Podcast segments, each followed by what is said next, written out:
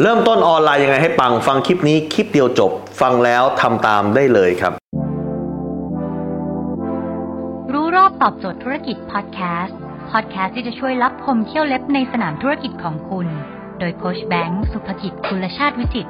เจ้าของหนังสือขายดีอันดับหนึ่งรู้แค่นี้ขายดีทุกอย่าง อย่างแรกครับถ้าเกิดวันนี้คุณจะอยากจะขายของออนไลน์นะอย่างแรกคุณต้องเลือกวิธีการขายก่อนวิธีการขายของออนไลน์โดยส่วนใหญ่มีอยู่ 2 แบบนั่นเองฮะหนึ่งคือขายเอง 2 คือฝากขายขายเองแปลว่าอะไรขายเองแปลว่า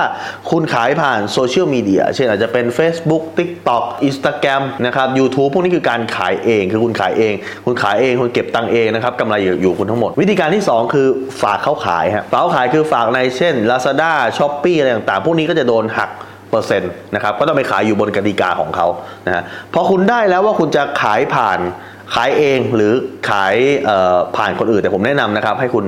ขายเอง เพราะว่าตอนนี้คุณขายเองลูกค้าได้เยอะกว่า เพราะว่าถ้าคุณขายผ่านคนอื่นเนี่ยสุดท้ายแล้วคุณก็ต้องไปเบียดเสียดเรื่องของราคานะครับแต่ขายเองคุณมีโอกาสที่คุณจะเพิ่มราคาได้มากกว่าโอเคถ้าเกิดคุณเลือกที่จะขายเองนะคุณจะเลือกขายผ่านแพลตฟอร์มไหน ผมแนะนำนะฮะตอนนี้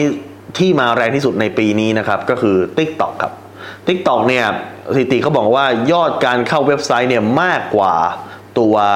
Google แล้วนะฮะคนค้นหาสินค้าผ่านตัว TikTok ตอนนี้ TikTok จะออกฟีเจอร์ต่าง แล้วก็ในแพลตฟอร์มอื่นเนี่ยนะครับมันจะเสียตังค์นะครับ อย่างเช่น Facebook เนี่ยถ้าเกิดคุณไม่ยิงแอดโอกาสที่คนจะเห็นคุณน้อยมากนะฮะ YouTube เอ่ยอะไรเอ่ยแต่ว่า TikTok เนี่ยมันยังให้เขาเรียกว่า free reach ก็คือ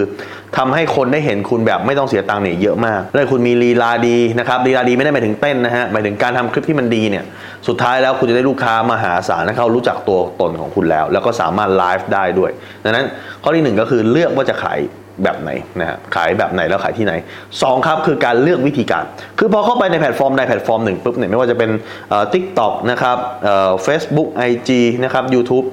คุณก็เลือกได้ 2 แบบหลักๆเลยนะฮะก็คือ 1 จะเลือกเวอร์ชันยิงแอดโฆษณามาถึงปุ๊บหวดยิงแอดยิงแอดถ้าคุณมีเงินเยอะๆ ผมก็อาจจะแนะนำไปยิงแอดนะฮะแต่ว่ายิงแอดตอนนี้มันมีปัญหาคือว่าค่าแอดมันแพงขึ้นเรื่อยแพงขึ้นทุกวันทุกวันทุกวันทุกวันทุกวันหนึ่งคือมันแพงเพราะอะไรครับเพราะยิงแอดมันใช้ระบบการประมูล นะครับไม่ใช่ระบบการประมูลก็คือว่าคนที่อยากจะยิงแต่พื้นที่มันมีจำกัดนึกออกไหมครับเขาก็ต้องใช้วิธีการประมูลกันใครให้ราคาสูงสุดต่อการมองเห็นของลูกค้าหนึ่งครั้งนะครับราคาก็ถือว่าได้แอดในบริเวณนั้นไปได้โฆษณาบริเวณนั้นไปนะฮะแล้วก็ 2 คือการยิงแอดในอนาคตจะแม่นยำน้อยลงสาเหตุเพราะอะไรเพราะว่า การยิงแอดโฆษณาเนี่ยมันขึ้นกับข้อมูลของลูกค้า แต่ว่าปัจจุบันนี้มันมีกฎหมายเช่น PDBA นะครับในต่างประเทศก็มีนะครับคือการดึงข้อมูลของลูกค้ามาใช้เนี่ยมันไม่สามารถใช้ได้แบบฟรีเหมือนเมื่อก่อนนี้แล้วนะมันการจะใช้ได้เนี่ยมันจะต้องออมีกฎหมายเดี๋ยวนี้คุณโดนดาวน์โหลดแอปสักแอปหนึ่งมันจะขึ้นมาเลยนะครับว่าคุณอนุญาตให้แอปเนี่ย track พฤติกรรมของคุณหรือเปล่า คือสำรวจพฤติกรรมคุณหรือเปล่า คนส่วนใหญ่ก็อาจจะตอบอนุญาต แต่บางคนก็อาจจะตอบไม่อนุญาต พอไม่อนุญาตมากขึ้นมากขึ้น เพราะว่าคนห่วงสิทธิส่วนบุคคลมากขึ้น มันก็เลยทำให้แอดโฆษณาเนี่ยแม่นยำน้อยลง ดังนั้นเนี่ยการยิงแอดต่อไปจะแม่นยำน้อยลง นั้นวิธีการที่ผมจะแนะนำคือวิธีการที่ 2 ก็คือการสร้างตัวในโลกออนไลน์ คือการทำให้คุณเป็นที่รู้จักครับ ผมจะยกตัวอย่างว่าพิมพ์รีพายอย่างเงี้ยใช่หมอสุนินอย่างเงี้ยใช่บางฮาซันอย่างเงี้ยใช่ พวกนี้คือการสร้างตัวในโลกออนไลน์ผมเองก็ใช้วิธีการสร้างตัวในโลกออนไลน์ นะครับพยายามยิงแอดให้น้อยมากน้อยสุดเท่าที่จะน้อยได้ แต่เน้นไปที่การสร้างตัวตนในโลกออนไลน์ในวิธีการคุณต้องเลือก 2 อย่างนะฮะหนึ่งก็จะยิงแอดสองหรือว่าคุณจะสร้างตัวในโลกออนไลน์สามสิ่งคุณต้องรู้อันดับที่สามก็คือกลุ่มลูกค้าคุณคือกลุ่มใครกลุ่มไหนนะครับคือใครนะครับคุณต้องรู้ว่ากลุ่มลูกค้าคุณคือกลุ่มไหนเพราะอะไรต่อให้คุณจะเลือกการยิงแอด กลุ่มลูกค้าเนี่ยก็จะทำให้คุณยิงแอดโฆษณาได้